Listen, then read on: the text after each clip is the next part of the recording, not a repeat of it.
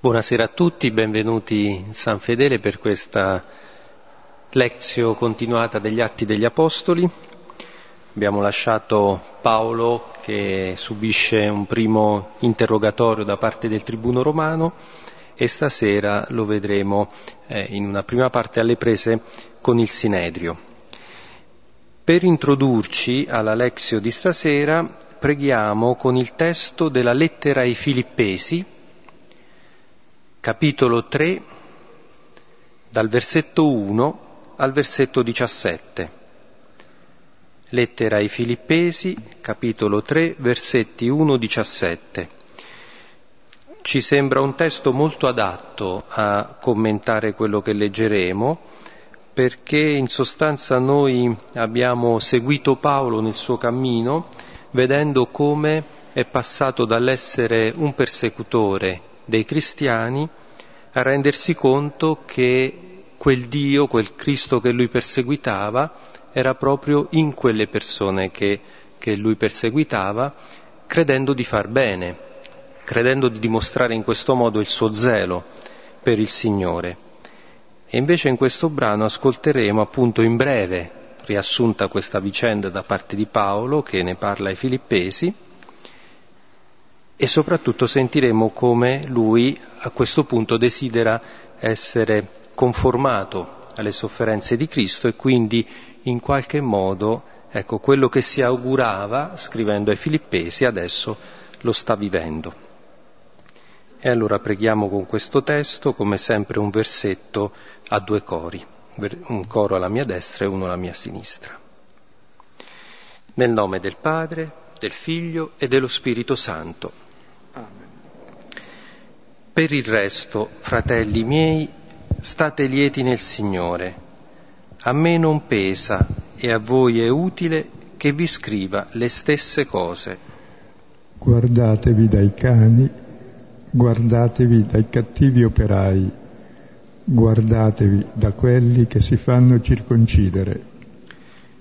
Siamo infatti noi i veri circoncisi, noi che rendiamo il culto mossi dallo Spirito di Dio e ci gloriamo in Cristo Gesù senza avere fiducia nella carne.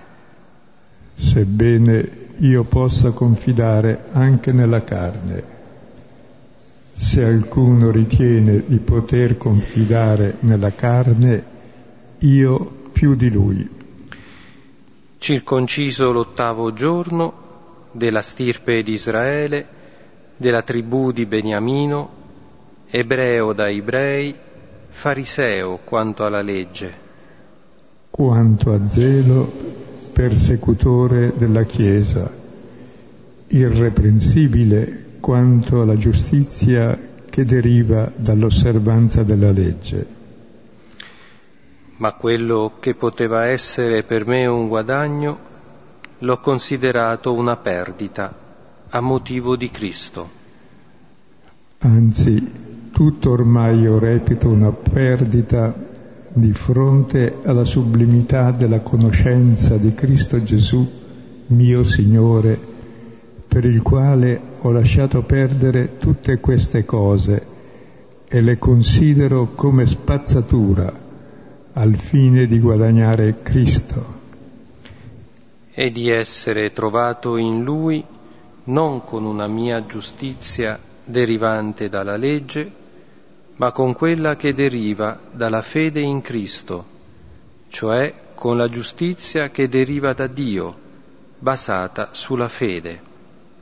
E questo perché io possa conoscere Lui, la potenza della sua risurrezione, la partecipazione alle sue sofferenze, diventandogli conforme nella morte, con la speranza di giungere alla risurrezione dai morti.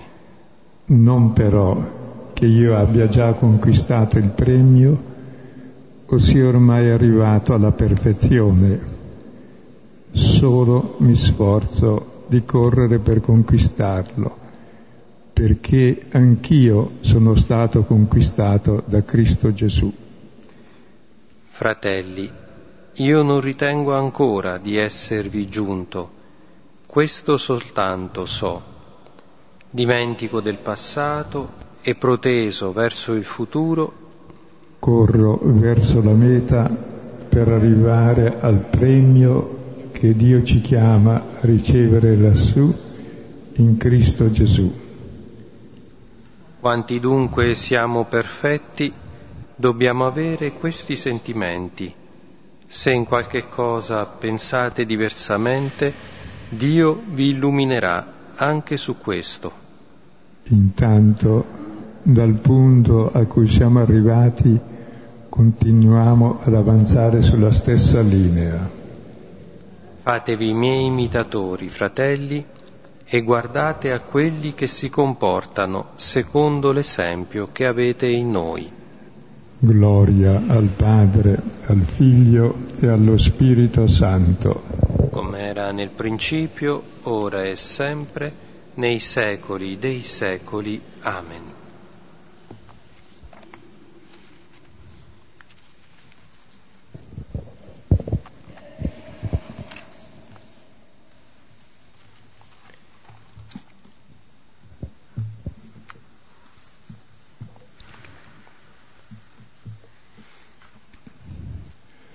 Ecco, continuiamo la lezione della volta scorsa e do un'inquadratura. Abbiamo visto che Paolo era al Tempio e la gente, avendo visto Trofimo fuori dal Tempio, pensava che Paolo avesse introdotto Trofimo nel Tempio, e per cui la gente si infuria e lo vuole eliminare. Ed è tale il tafferuglio che intervengono i militari e portano il tribuno della Torre Antonia, Paolo, che sta sopra il Tempio. E abbiamo visto che dalla gradinata dal Tempio Paolo si mette a parlare in aramaico e fa la sua apologia. E tutto corre bene quando nel finale dice che Dio gli ha parlato proprio nel Tempio, in estasi, dicendogli di andare verso i pagani. A quelle parole si infuriano e vogliono di nuovo ammazzarlo nello stesso giorno, quindi cominciano il mattino che lo vogliono ammazzare, la sera lo stesso. Allora il tribune lo sottrae e abbiamo visto, gli fa l'interrogatorio, lo stende con le cinghie per terra per torturarlo, e ci siamo fermati lì l'altra volta. E ci siamo fermati anche con una descrizione nota a tutti di come erano le torture anticamente e come si erano perfezionate nel Medioevo e nel Rinascimento, diabolicamente, perché è una cosa che si dimentica troppo. Cioè l'Inquisizione ha usato sempre questi metodi. Avevo accennato a quel libro di Friedrich von Spee del 1610, se ricordo, è un gesuita che fa un libro anonimo, Cautio Criminalis, dove accusa imperatore, principi, vescovi e papi del grande scempio che fanno con le streghe, e dimostra che non esistono le streghe perché usano il sistema di tortura che ho già spiegato l'altra volta, l'avete visto. Però non le faceva mai morire sotto tortura, perché prima di morire la lasciavano vivere e riprendere, e quando poi stava bene ricominciava la tortura, fino a quando la terza volta, pur di non subire la tortura, preferiva confessare di essere strega per essere bruciata. Almeno finiva la tortura, se no continuava, perché c'era un ragionamento. Le torture sono così forti che se resiste è diabolica, se non confessa è diabolica. Quindi capite che è il presupposto.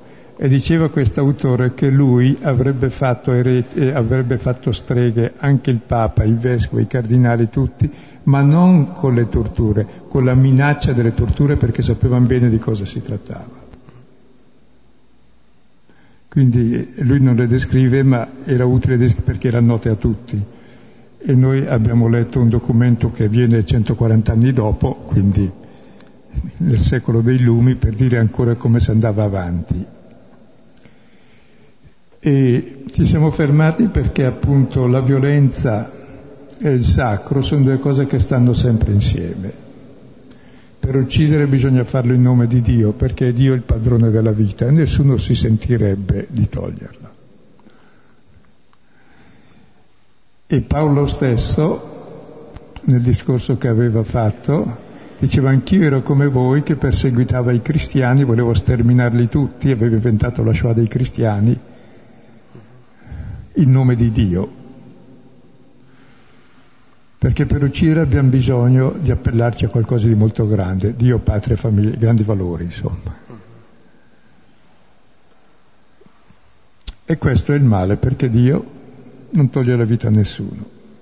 E vedremo adesso il seguito, che ci parla, ci fermeremo abbastanza, insomma, ecco. Leggiamo il testo e poi vediamo di cosa ci parla.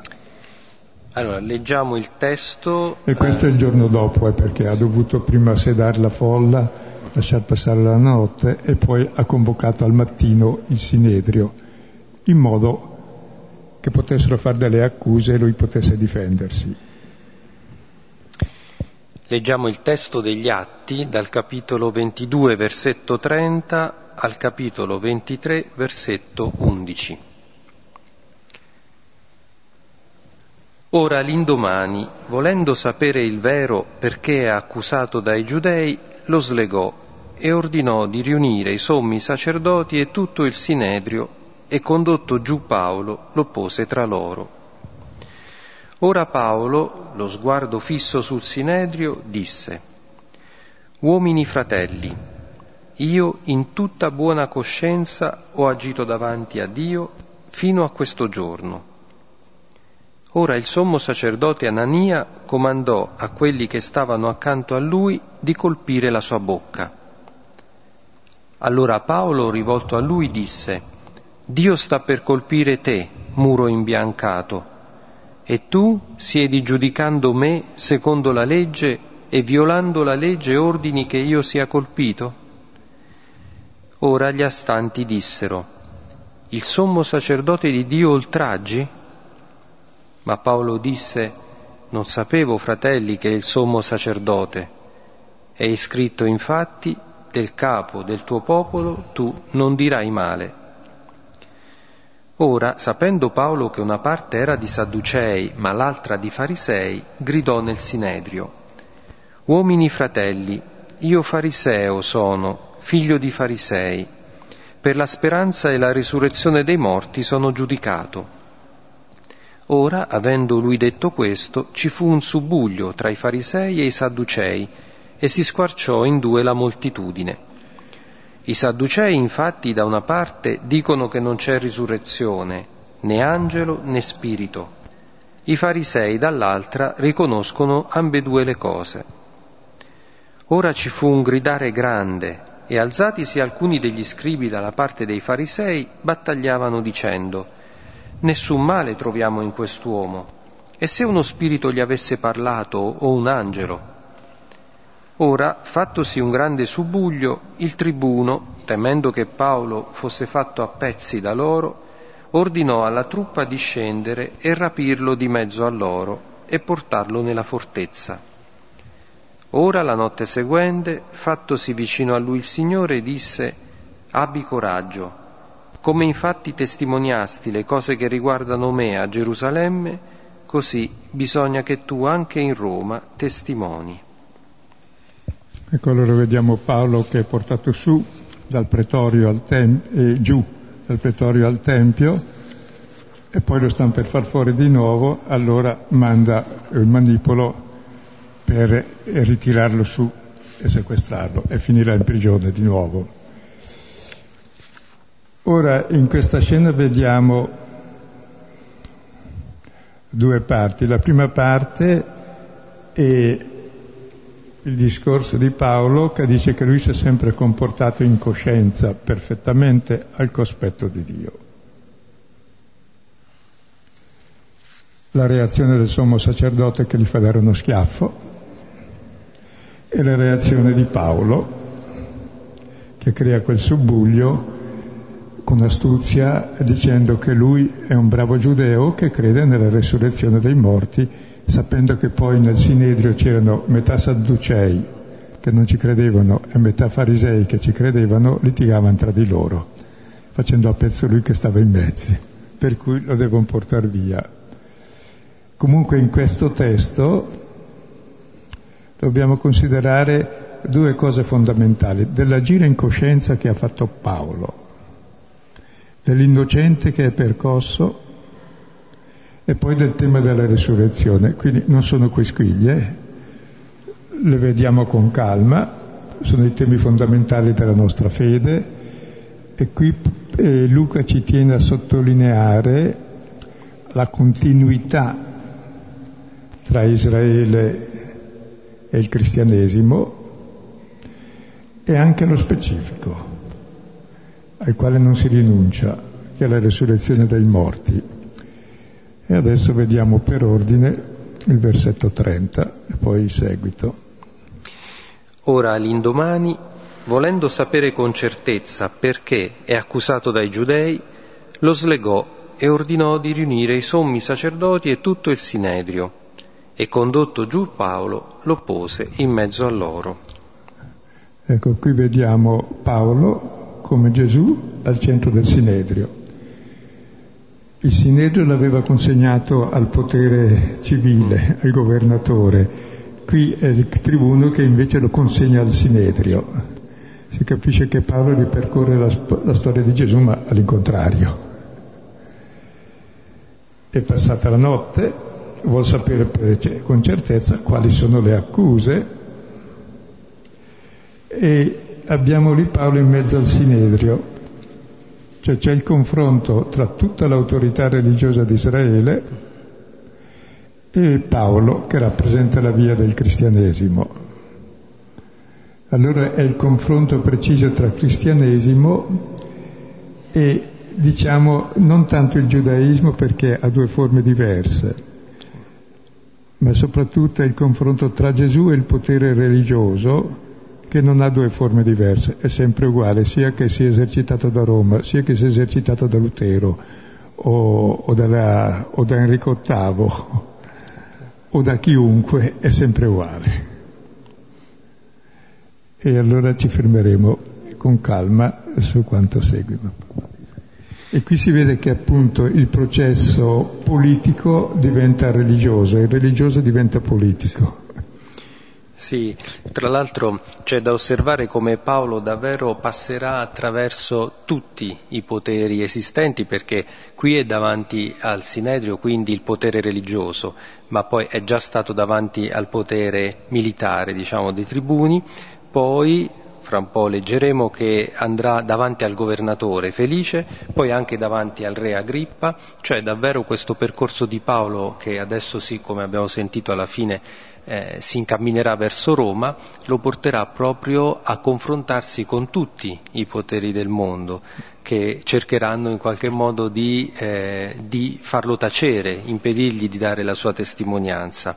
E quindi, ecco, Luca ce lo presenta proprio in questo primo momento dove comincia la sua passione, il processo, la sua assimilazione a Cristo, nello stesso luogo in cui innanzitutto Gesù è stato processato. E qui infatti richiama il Vangelo di Marco e Luca stesso appunto dice che fu portato. Lui parla invece del Sinedrio, usa il termine sinagoga, però è esattamente lo stesso percorso di Gesù, ma in modo che Paolo però possa dare la sua testimonianza innanzitutto ai farisei, perché lui stesso era un fariseo, e fargli vedere come il suo percorso è quello che anche loro possono compiere, perché c'è una base comune sulla quale si può innestare la fede in Gesù Cristo, che è la risurrezione. E Gesù aveva detto: quando vi presentate davanti ai tribunali non preoccupatevi cosa dire, sì, perché lo Spirito parlerà in voi. Difatti vediamo che Paolo fa discorsi diversi secondo le situazioni diverse, non è che sia una banderuola che ha cose diverse da dire, contraddittorie, ma ogni situazione c'è una cosa specifica. se si trova davanti il sommo sacerdote dirà una cosa che è giusta per lui, sepolcro imbiancato. Sì. Se si trova davanti a Felice che è il governatore, gli richiama i suoi doveri fondamentali perché fa il contrario. E avanti, cioè tranquillamente sa adeguare il discorso alle persone. Sì, ma infatti Gesù l'aveva detto, non preparate prima il vostro discorso, sarà lo Spirito a parlare in voi. E quindi è interessante anche notare come Paolo, a differenza di Gesù, parla, cioè da battaglia non è remissivo, anzi, perché il silenzio di Gesù è eloquente. A quel punto lui sa che sta compiendo il gesto definitivo, no? Che rivelerà l'amore del Padre. Qui Paolo ha all'interno della passione che sta vivendo una missione, comunque lui non è Cristo ma è il testimone di Cristo, quindi ha questo compito di parlare, ha la missione di attualizzare quella parola, quella promessa che Gesù aveva fatto, che appunto quando i suoi discepoli sarebbero stati condotti davanti al Sinedrio, davanti alle autorità, davanti al potere, avrebbero lì dato testimonianza attraverso lo Spirito che avrebbe parlato in loro. E quindi questo è quello che Paolo sta dimostrando. E Paolo stesso allora è colui che dà voce al silenzio di Cristo. E spiego, Gesù doveva tacere perché se avesse parlato, chiaro che aveva ragione. E siccome lui aveva ragione, secondo la legge, chi lo accusava doveva subire lo stesso castigo di cui era accusato lui. Siccome lui era condannato a morte, tutti quelli che dicevano uccidilo, dovevano essere uccisi.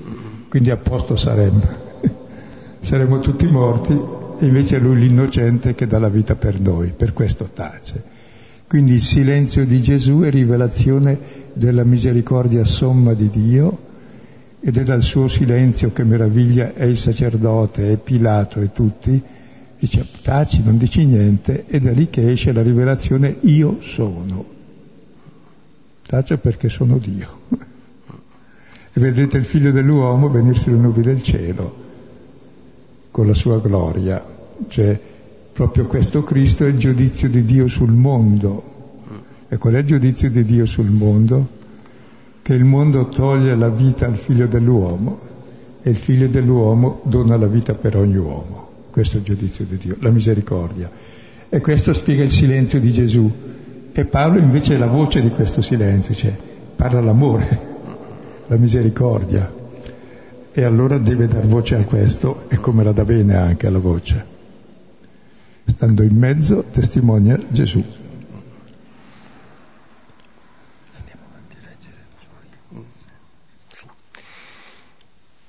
Ora Paolo, lo sguardo fisso sul Sinedrio, disse: «Uomini fratelli, io in tutta buona coscienza ho agito davanti a Dio fino a questo giorno». Ci fermiamo su questa affermazione perché è stato bloccato su questa affermazione anche Paolo. Sì. Uomini fratelli, erano tutti uomini maschi nel Sinedrio, quindi li chiamava così, li considera fratelli. Io in tutta buona coscienza ho agito. La parola ho agito in greco è politeo ormai, che vuol dire mi comporto da cittadino, cioè ho una condotta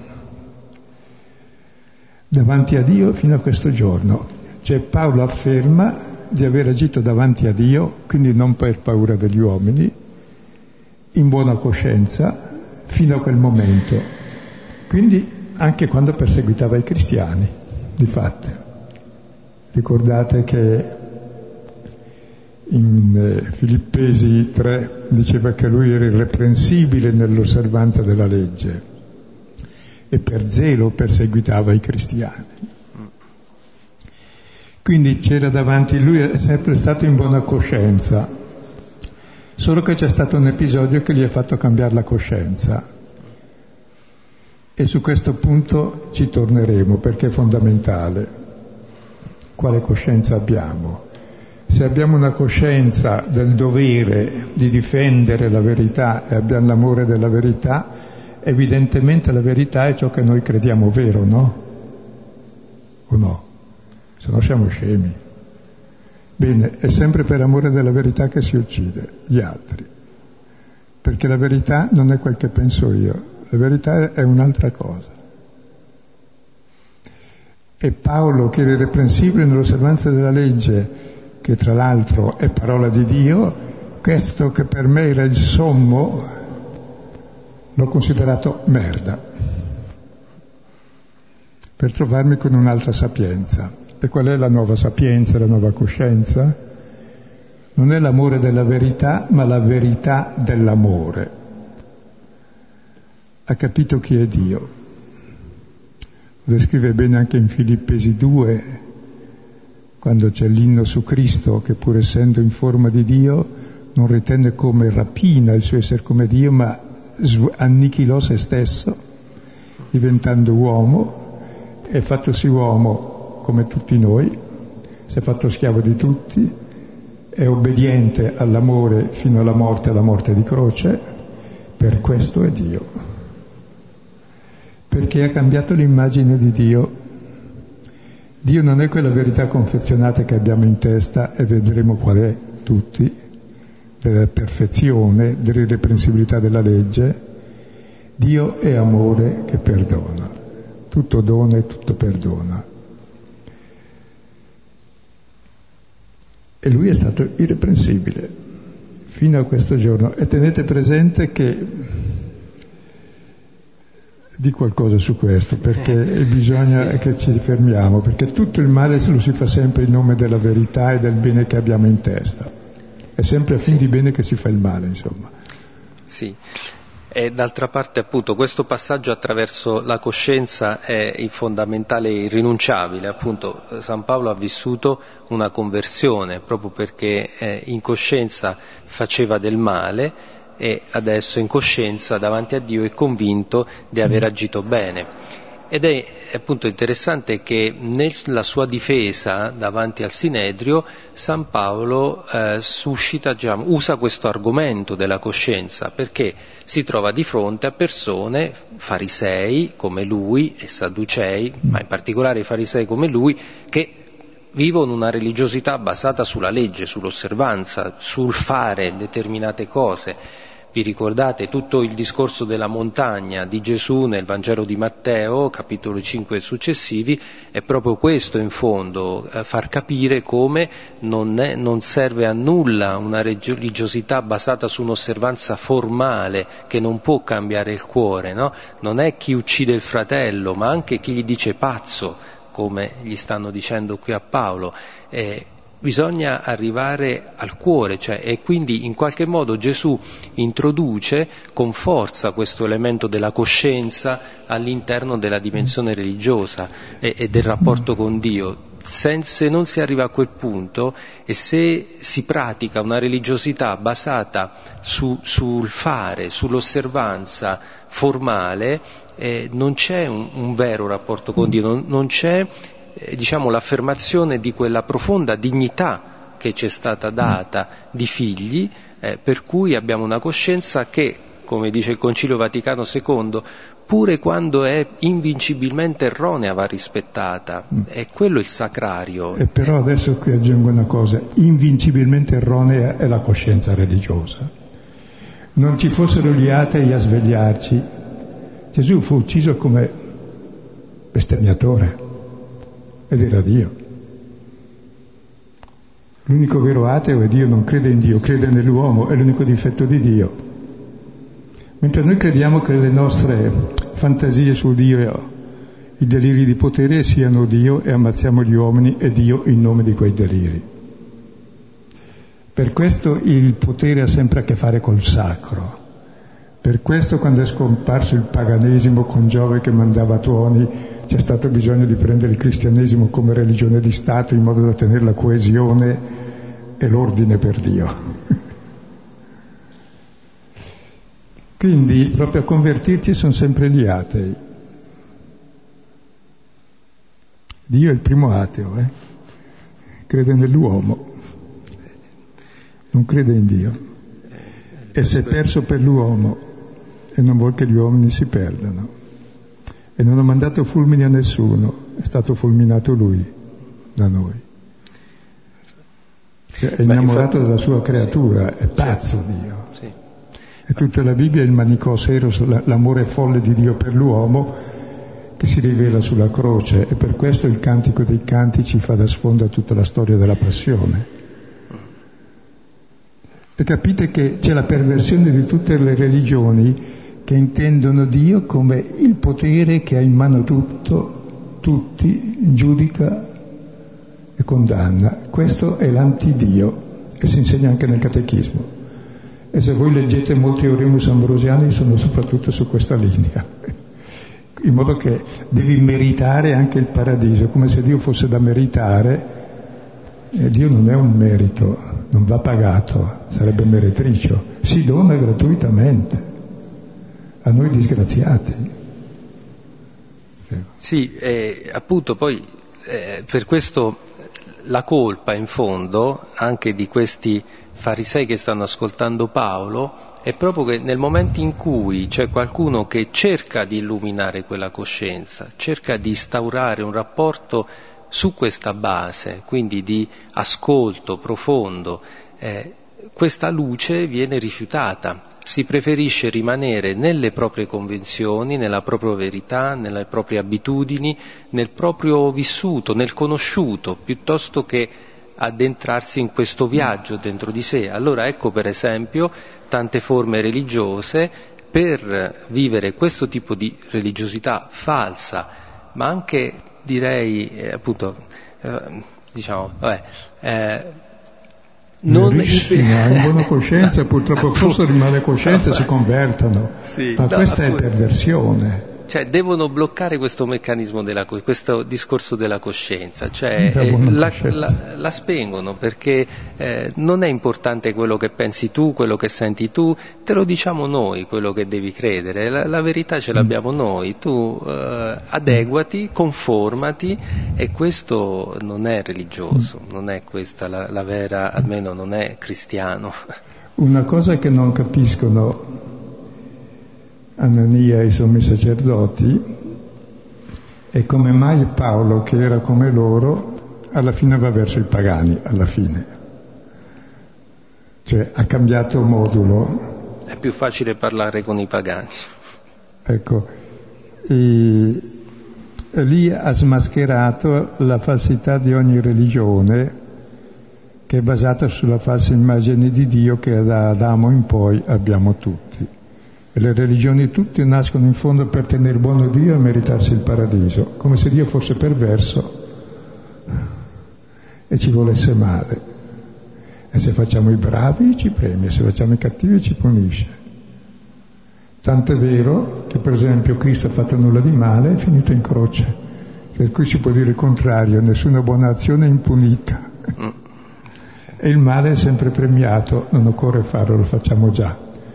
Vuol dire, come dice Paolo, dove abbonda il peccato, sovrabbonda la grazia, e lì comprendiamo chi è Dio, che è grazia e misericordia.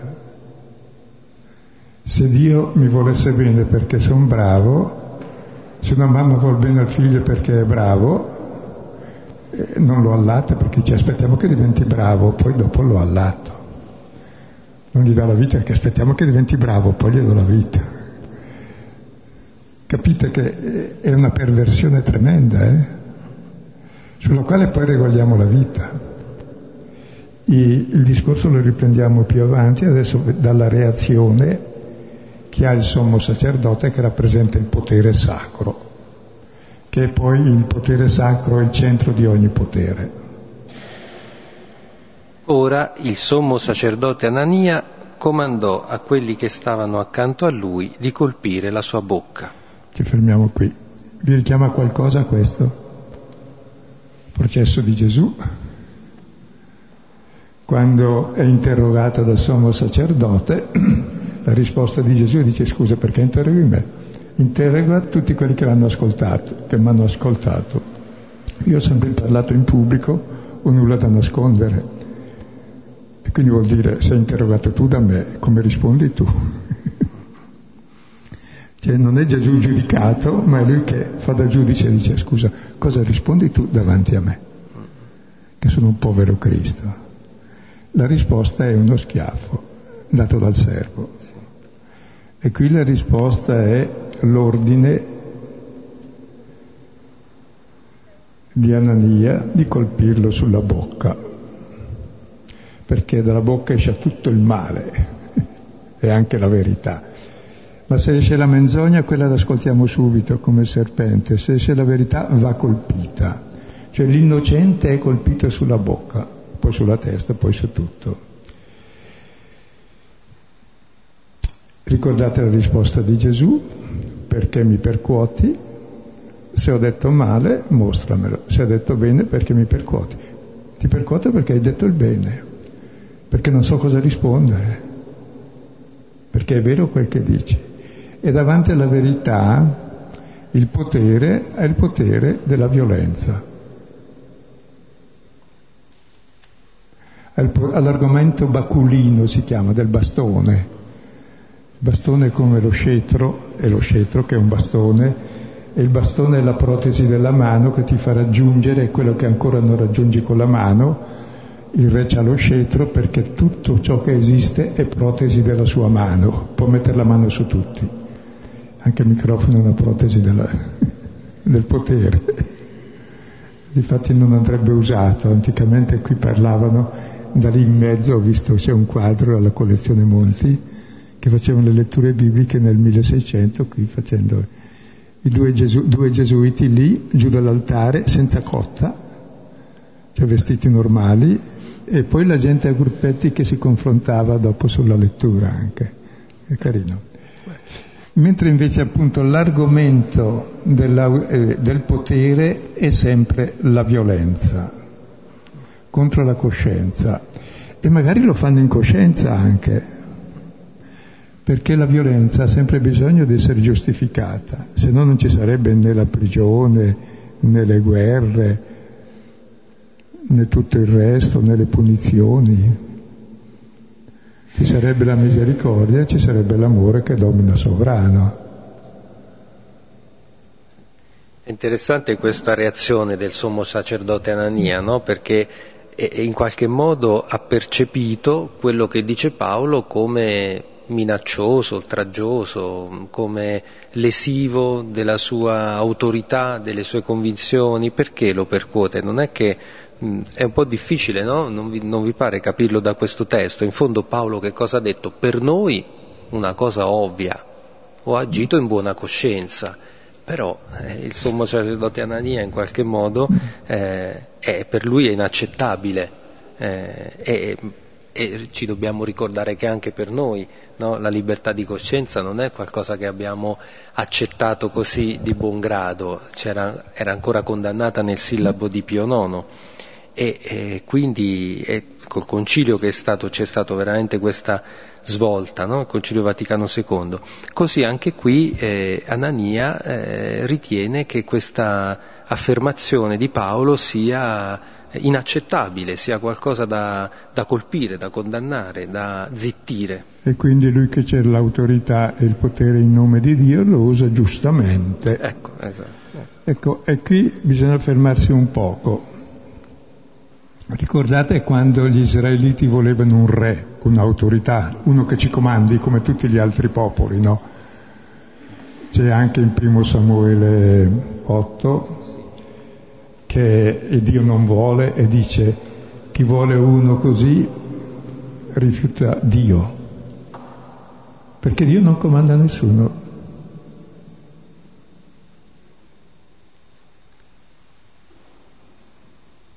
Dio non sta sopra la testa di nessuno, Dio è servo di tutti. Il figlio dell'uomo si è fatto servo, è ultimo di tutti, per questo è Dio. E Dio è a servizio dell'uomo, e l'unico potere che ha Dio è quello di dar la vita, non di toglierla.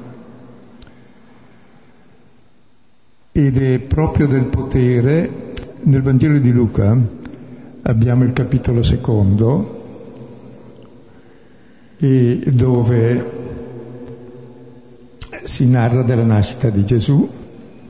E ricordate che la nascita è durante il periodo del primo censimento dell'impero, il primo della storia, il più grande della storia. C'è tutto il mondo allora conosciuto da noi,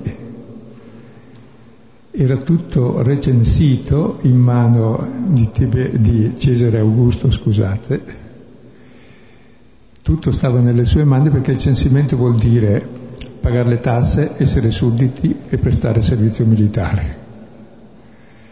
Quindi attraverso questo censimento ha misurato tutto il suo potere, come avere in mano tutto e organizzare tutto bene.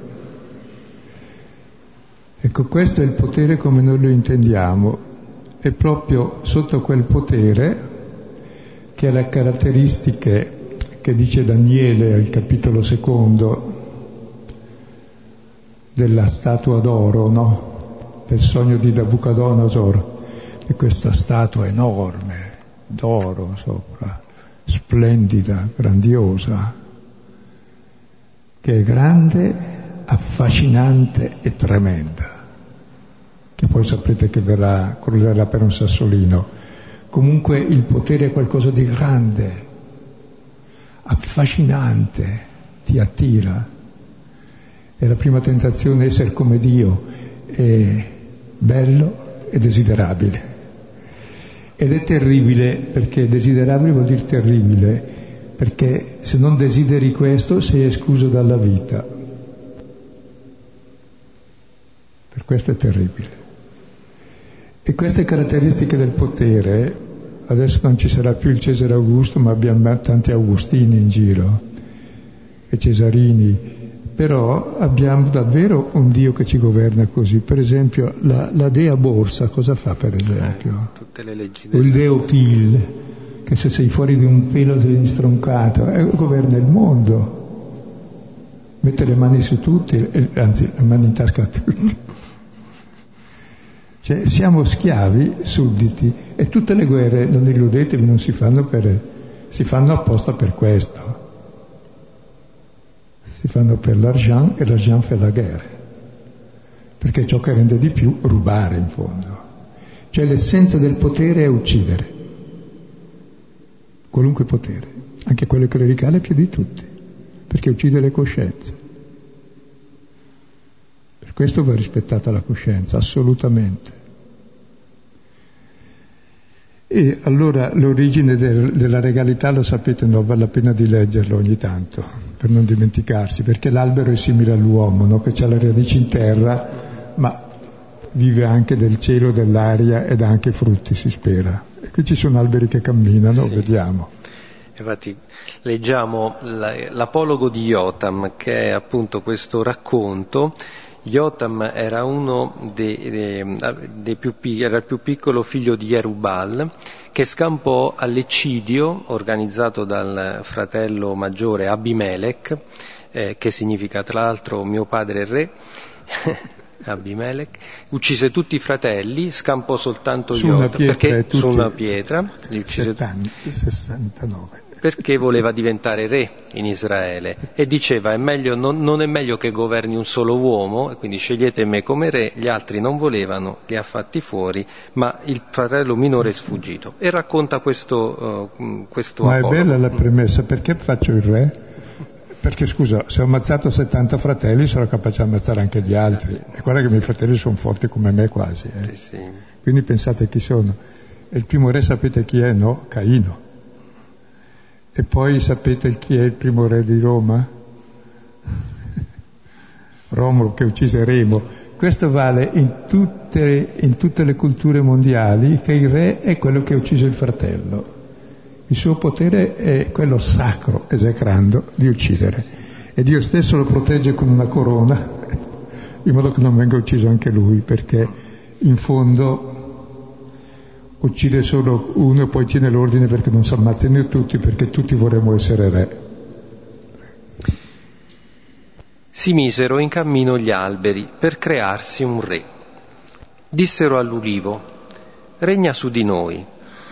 Rispose loro l'ulivo: rinuncerò al mio olio, grazie al quale si onorano dei e uomini, e andrò ad agitarmi sugli alberi? Dissero gli alberi al fico: vieni tu, regna su di noi.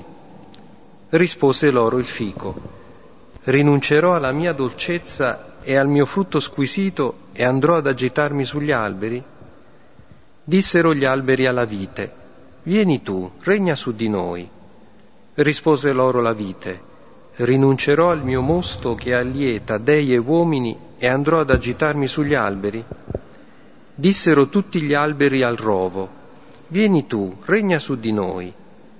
Rispose il rovo agli alberi: se in verità ungerete me come vostro re, venite, rifugiatevi alla mia ombra, se no esca un fuoco dal rovo e divori i cedri del Libano. Ecco, come vedete, questo è il re. È la pianta più inutile, che però può bruciare tutte le altre e vuol dominare su tutte, e ruba il frumento, il vino, l'olio agli altri, cioè ruba la vita agli altri.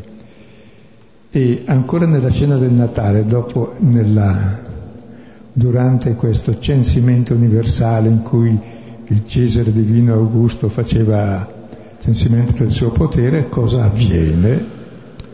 Avviene che gli angeli appaiono dai pastori una certa notte che noi chiamiamo il 25 dicembre, il giorno del Natale, descritto sempre coi termini di Luca, qui racconto di Luca, e dicono che questi angeli si fermano sopra di loro, li avvolgono di luce della gloria di Dio e dice: non temete, ed ebbero grande paura.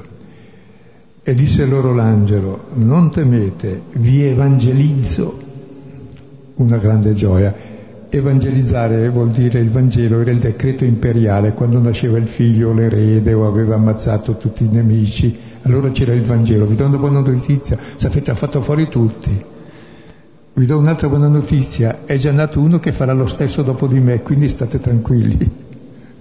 Questo è il Vangelo, ecco. E gli angeli danno un Vangelo, una buona notizia, vi do di grande gioia per tutto il popolo. E qual è questo grande Vangelo? È generato oggi per voi il Soter, il Salvatore, che è il Cristo e il Signore. Sono i tre attributi dell'imperatore: Salvatore, che è il benefattore sommo, ti salva dalla miseria, ti salva dalla morte, perché te la può dare, quindi sei sempre uno scampato se non t'ha ucciso. Poi è l'unto di Dio, rappresenta Dio in terra perché può dar la morte. E poi è il Kyrios, che è l'attributo di Dio, è il sovrano. Bene, qual è il segno che c'è il Salvatore, l'unto di Dio e il Signore? Invece di qualcosa di grande, enorme, un bambino. Anzi, un Drefo è proprio meno di un bambino, è neonato, sarebbe un feto addirittura appena nato. E dopo, invece di essere affascinante, perché tutti vorremmo essere così, è fasciato, adagiato in una mangiatoia, perché probabilmente era tremante invece che tremendo. Ecco, è l'opposto, un Dio che si mette nelle mani degli uomini. Il bambino vive perché ha delle mani che lo accudiscono. E quando Gesù predice la sua sorte in Luca, il figlio dell'uomo, chiama se stesso, sarà consegnato nelle mani degli uomini. E cosa fanno le mani degli uomini e gli uomini? La mano ha il potere di stringere, stritolare, uccidere, perché abbiamo come modello il re che prende e mette le mani su tutti. E Dio invece è quello che si mette nelle mani di tutti. E tu mi togli la vita e io te la do. Capite la conversione di Paolo? E di quale Dio? E capite il grande servizio che ci fanno gli atei, che non credono in Dio? Perché quale Dio presentiamo noi? Adesso siamo qui nella chiesa bella, con tanti ordini, sarà anche bello, ma insomma... Non confondete questo col tempio e con Dio, serve solo per ripararci dal freddo, se poi è bello meglio, però il vero tempio è l'uomo, e l'ultimo degli uomini è Dio. Quando mai t'ho visto? Il carcerato, il nudo, l'immigrato, l'affamato, l'assetato, sono io, non mai visto?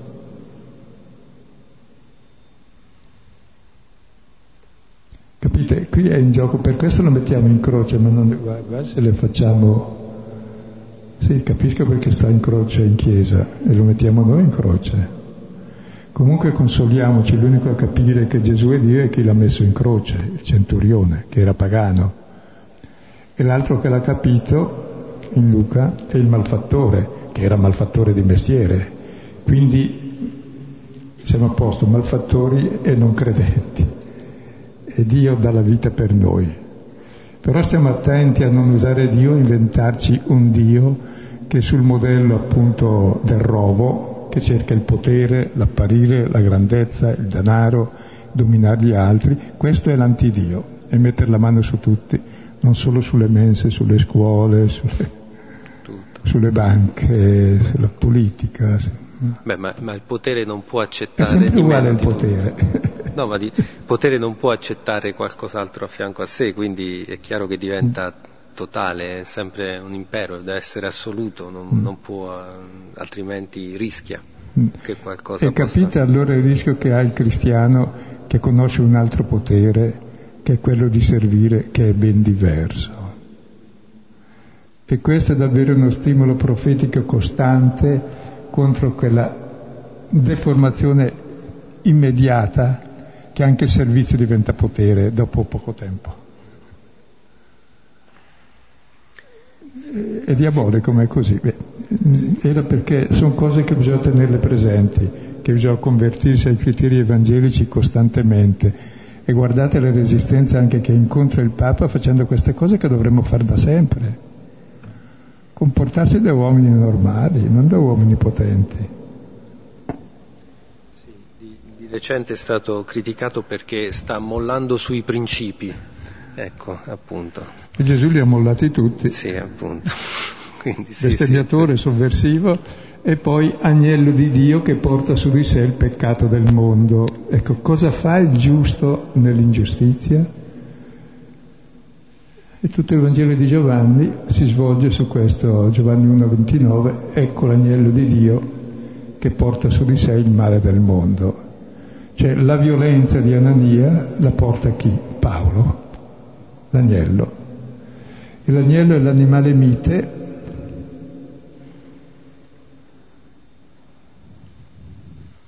cosa fa? Ti dà cibo e lana, e se lo uccisi diventa cibo e vestito, cioè ti dà la vita, cioè in vita ti fornisce i mezzi per vivere, e in morte diventa la tua vita, lo mangi e ti vesti. Cioè sono i giusti che salvano il mondo, non i furbi, non le volpi che vanno dal pellicciaio uno alla volta ma continuano a fare il gioco, ma gli agnelli intesi come... Sì, non la dinastia. No. E quando Gesù manda i suoi apostoli in Luca dice li mando come agnelli in mezzo ai lupi. Cosa fanno gli agnelli in mezzo ai lupi? Generalmente sono mangiati, no? E così i lupi possono vivere, poveretti, povero lupacchiotti anche loro, fino a quando anche loro capiscono che è meglio diventare agnelli e dar la vita invece che toglierla. E su questo abbiamo una grande responsabilità, perché sapete c'era un rabbino, un giorno uno dei suoi allievi va da lui e gli dice: Rabbi, abbiamo saputo che è arrivato il Messia. E il rabbino non si scompone: dai, vieni anche tu, vieni a conoscere il Messia. A un certo punto si alza il rabbino, porta questo alunno vicino alla finestra, apre la finestra e gli dice: guarda fuori, il lupo dorme con l'agnello? No. E allora non è arrivato il Messia. Ecco, questo per Israele è questo l'arrivo del Messia, lo shalom, la pace. Ecco, però se non c'è questo... Hai visto il lupo che mangia l'agnello? Ecco il Messia, è l'agnello. Quello è il passaggio successivo. E questo ne vediamo ancora, tanti. E questo ancora non l'hanno fatto. Costantemente, ogni giorno. Ed è proprio davanti alla verità dell'amore che l'amore della verità si smaschera nella sua violenza, ed è la conversione di Paolo. ed è proprio lui la salvezza del mondo, l'agnello di Dio che non fa il male, siccome non lo fai lo porti su di te e lo vinci. Sì. Hai un amore più forte dell'egoismo, e questa è vita, ma è già vita che è bella anche adesso. Sappiamo che siamo passati dalla morte alla vita, è già resurrezione questa, perché amiamo i fratelli. Ma è meglio amarsi che mangiarsi gli uni gli altri. Ma quando è che capiremo queste cose elementari? Siamo proprio imbecilli. Tutti puntiamo al potere per stare sulla testa degli altri, intanto ci diamo tutti pedati nelle palle, pedati in testa, per salire uno sopra l'altro. Dico, ma vi sembra una vita questa? È una vita da fessi. È possibile che non... Cioè, è proprio quello che svela la nostra imbecillità, è il giusto che subisce l'ingiustizia, svela la nostra imbecillità che la fa. E difatti Paolo mica abbassa la testa, c'era un peverino, te lo raccomando. Cosa risponde poi al sommo sacerdote che l'ha fatto percuotere? Sì. Allora Paolo, rivolto a lui, disse: Dio sta per colpire te, muro imbiancato, e tu siedi giudicando me secondo la legge e violando la legge ordini che io sia colpito. Ora gli astanti dissero: il sommo sacerdote di Dio oltraggi? Ma Paolo disse: non sapevo, fratelli, che è il sommo sacerdote. È scritto infatti: del capo del tuo popolo tu non dirai male. Allora, questo Anania che tipo era? Perché anche il personaggio sì, è interessante. Era diventato sommo sacerdote intorno al 48-49 d.C. e a un certo punto, verso il 66, fu ucciso, gettato in una fogna dagli ebrei, perché praticava una politica filoromana, e in quel periodo invece c'erano tutta una serie di tumulti che tra l'altro porteranno poi alla distruzione del Tempio. I romani stroncheranno tutte queste rivolte fino alla distruzione del Tempio, e Anania comunque è uno di quelli che finisce male. Quindi Paolo in qualche modo gli predice quello che gli succederà. Nel 66 appunto venne assassinato. E lo chiama muro imbiancato, e il profeta dice: sei un muro imbiancato pieno di crepe, invece di aggiustare le crepe metti sulla vernice e poi crolla tutto. E tu siedi giudicando secondo la legge, violando la legge. Quindi accusa chi giudica secondo la legge di violare la legge. Cosa ha detto Paolo? Ha detto che ha agito in coscienza e ha detto la verità. L'altro ha il potere di colpirlo, ma come? Ed è così, se dici la verità stai tranquillo, ti va sempre male, le bugie hanno sempre più successo nell'immediato, hanno le gambe corte ma continuano a correre perché se ne dice una dopo l'altra, ed è per questo che si vive infelici. Sta giudicando, quindi ha molto coraggio, Giudichi me secondo la legge e la violi. Tu che saresti il custode della legge, la violi. Quindi sa denunciare il potere in modo molto deciso. E qui poi possiamo notare l'ironia di Paolo, perché è chiaro che insomma è difficile pensare che Paolo non sapesse che quello era il sommo sacerdote. Scusa, se vai nel Sinedrio, come sarà stato il sommo sacerdote secondo voi? Avrà avuto il triregno in testa, o almeno il camaro, una tiara, non so. Tutto bardato, lo riconosci subito. Sì. Il pastorale almeno, sì. Non so, e comunque poi il seggio privilegiato. Ma poi lui aveva ricevuto le lettere per andare a perseguitare i cristiani anche a Damasco, quindi sapeva bene, insomma.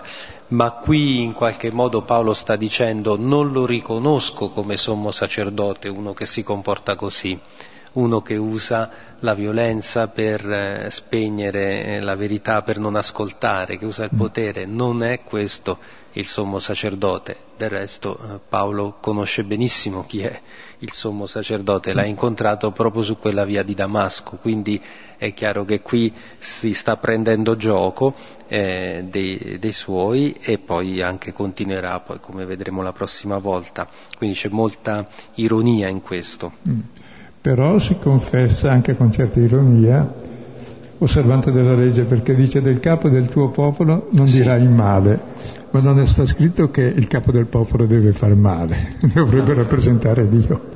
Sì, questo è, nell'Esodo al capitolo 22 si dice proprio questo, è una citazione quella di Paolo, infatti, della legge, che lui comunque vuole rispettare se può.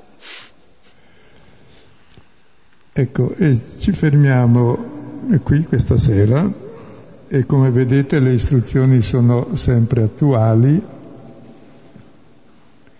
di agire in coscienza, ma anche di illuminare la coscienza, perché è in coscienza, per obbedienza alla patria, che si sono fatte tutte le mostruosità, o in nome di Dio che si sono fatte tutte le mostruosità, o in nome del partito, cioè tutto quel che volete. È in coscienza, perché... ecco, il passaggio tra una coscienza, il discrimine e la violenza. Una coscienza che usa violenza sull'altra è incosciente, è criminale.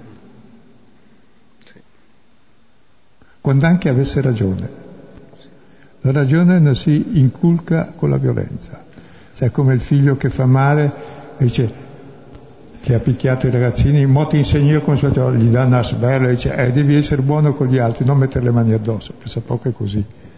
La violenza fa esattamente il messaggio contrario di quella che dovrebbe essere l'autorità che aiuta a crescere nella libertà e nella comprensione. Invece è usata come potere sia nella scuola sia dappertutto. Credo che queste cose ci devono un po' aiutare a passare, che è la svolta epocale da fare sempre, tra l'amore della verità, che più o meno ci abbiamo tutti e fa fare ogni abominio, alla verità dell'amore che ci cambia il cuore e ci fa considerare spazzatura, anzi merda, più traduzione più esatta credo, ciò che per noi è il sommo preso, cioè il potere. Bene, per stasera quindi ci fermiamo qui, adesso come sempre lasciamo un po' di spazio per domande o risonanze su questo testo che abbiamo letto. Come sempre chi vuole intervenire alza la mano, gli do il microfono e può porre domande o così contribuire con le sue risonanze.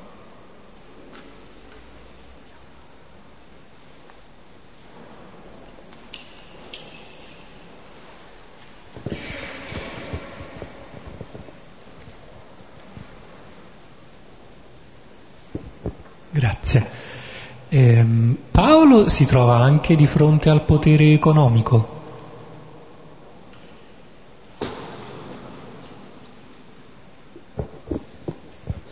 Non ho sentito bene. Paolo chiede se Paolo si è trovato anche di fronte al potere economico, ha dovuto affrontare anche il potere economico. A Efeso,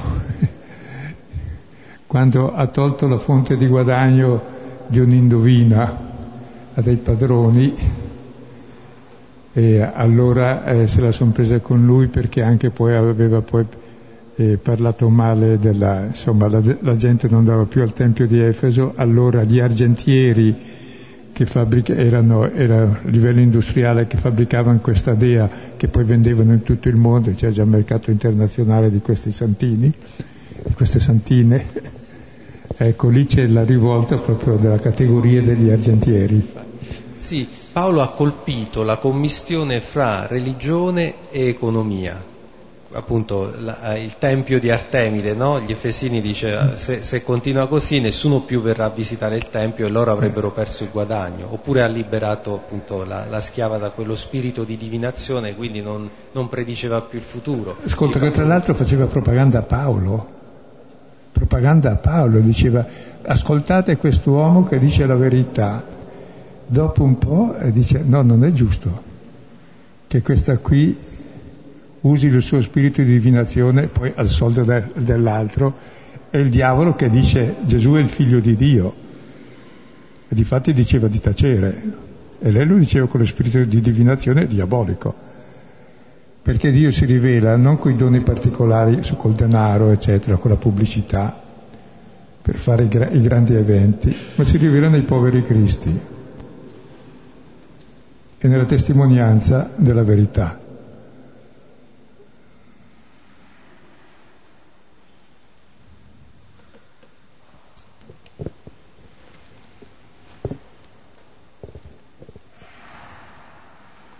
Poi si è incontrato molto quando è andato a Corinto col mondo di schiavi.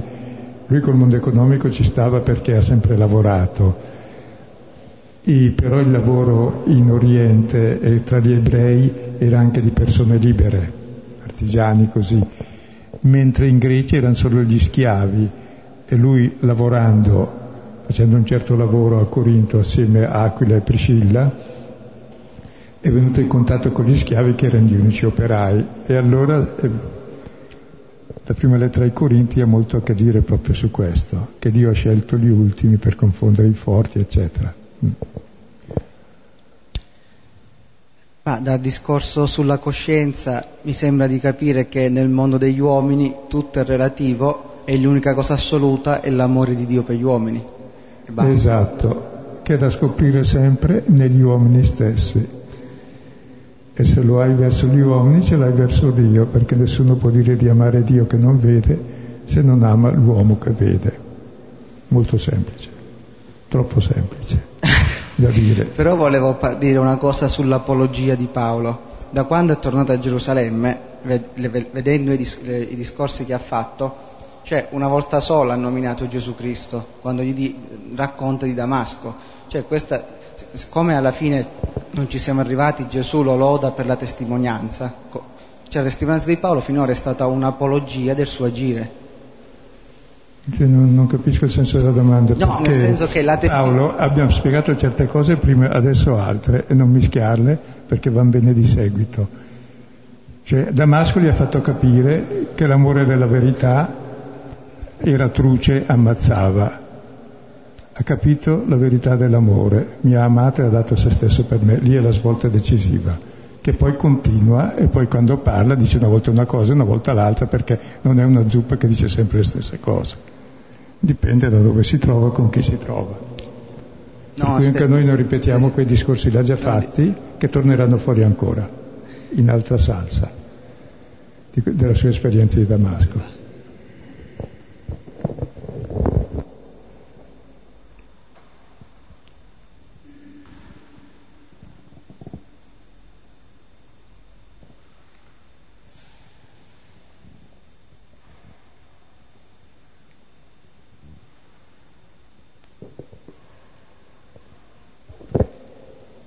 Mi ha colpito la parola tra i perfetti nella prima lettura. Paolo parla di questi perfetti. Anche se poi io sto riflettendo su questa coscienza, perché nella mia coscienza ci può essere anche un contenuto sbagliato che, se non è illuminato, io vado fuori strada. Esatto, però adesso abbiamo anche un criterio che per sé abbiamo sempre avuto. E quando la coscienza diventa violenta è sempre sbagliata.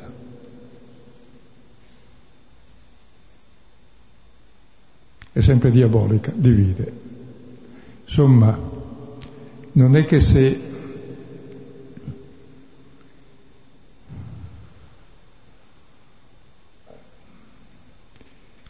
una mamma non è che uccide il figlio se fa male, credo, no. Ma lo ama un po' di più perché sa che ha bisogno, e questa è la coscienza, il salto di coscienza. Non è che se sbaglia una regola di grammatica lo prende a sberle no. Quindi c'è due livelli di coscienza proprio, il livello del potere che usiamo, dell'esigere, e invece quello del comprendere, dell'aiutare, del servire. e sono un po' i due spiriti dentro di noi, e non è che sono fuori. C'è quello di Satana,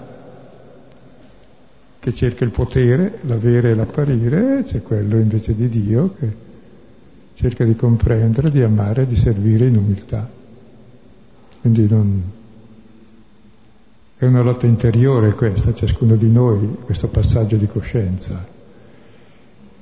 Però è importante avere le idee chiare, cioè distinguere.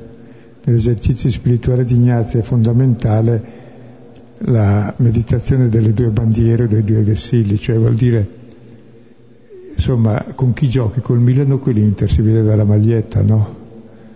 Ecco, la bandiera è la squadra. Ecco, chi gioca nella squadra di Satana è chi cerca il denaro, il potere, l'apparire.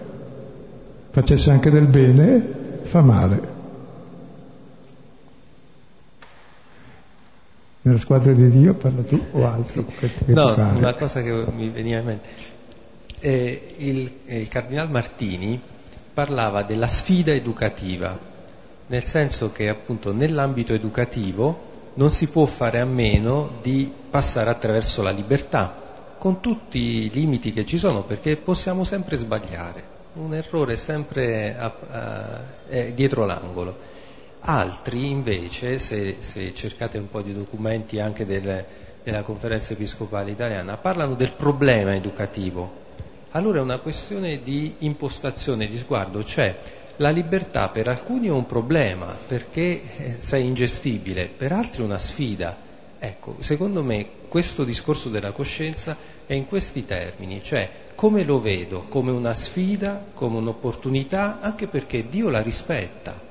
E questo è innegabile. Allora per me però la formazione della mia coscienza o l'educazione della coscienza di altri, appunto quella luce di cui ho bisogno perché posso sempre sbagliare, è una sfida, è un'opportunità, sono disposto a dare fiducia all'uomo così come Dio gliela dà, oppure devo gestire questa cosa per cui in qualche modo devo usare i principi eccetera eccetera, e lì è tutto lì.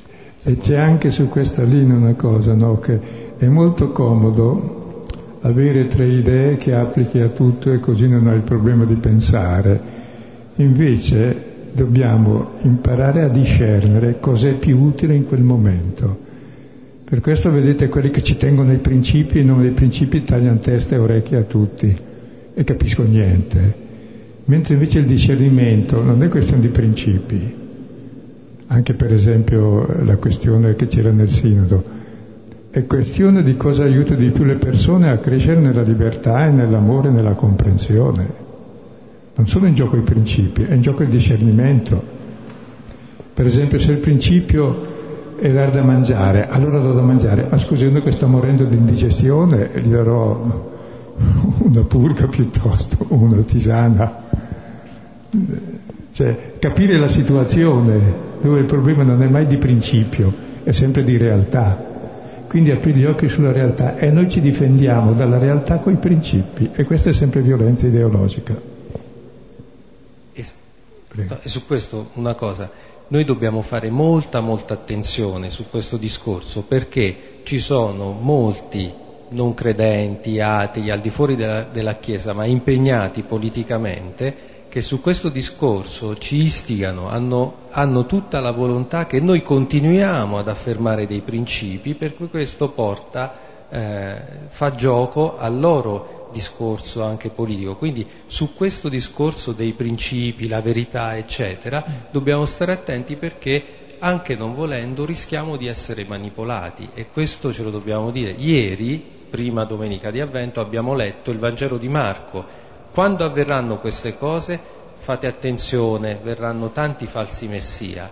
Ecco, su questo discorso perciò è importantissimo, è la chiave di volta di tutto, illuminare la coscienza, ma se al posto del discernimento mettiamo le verità precostituite, anche tutto quello che vogliamo, diventiamo manipolabili, ci consegniamo la nostra libertà in mano a qualcun altro che certamente non è il Signore. E ci servono proprio gli atei da queste cose. perché ci fanno vedere l'abominio che compiamo. Se Dio è quello lì è meglio non credere. Se Dio è quello che mette le mani sugli altri, che non li lascia liberi, che li mette tre principi in testa da applicare ovunque, ma scusa, questo non è Dio. Dio è il vivente nella realtà in ogni persona che ti interpella a capire quella realtà lì. Non è un'idea che hai in tasca, formato tascabile, sempre pronta per applicare a tutti. Questa è imbecillità ed è terrorismo, e si taglia la testa a chi non passa così. Per questo la volta scorsa abbiamo parlato dell'Inquisizione, che continua costantemente, state tranquilli, in altre forme. Guardate anche il Papa quanto deve soffrire da parte di questa gente. Infatti un criterio di discernimento di fate attenzione da dove arrivano le critiche a Francesco.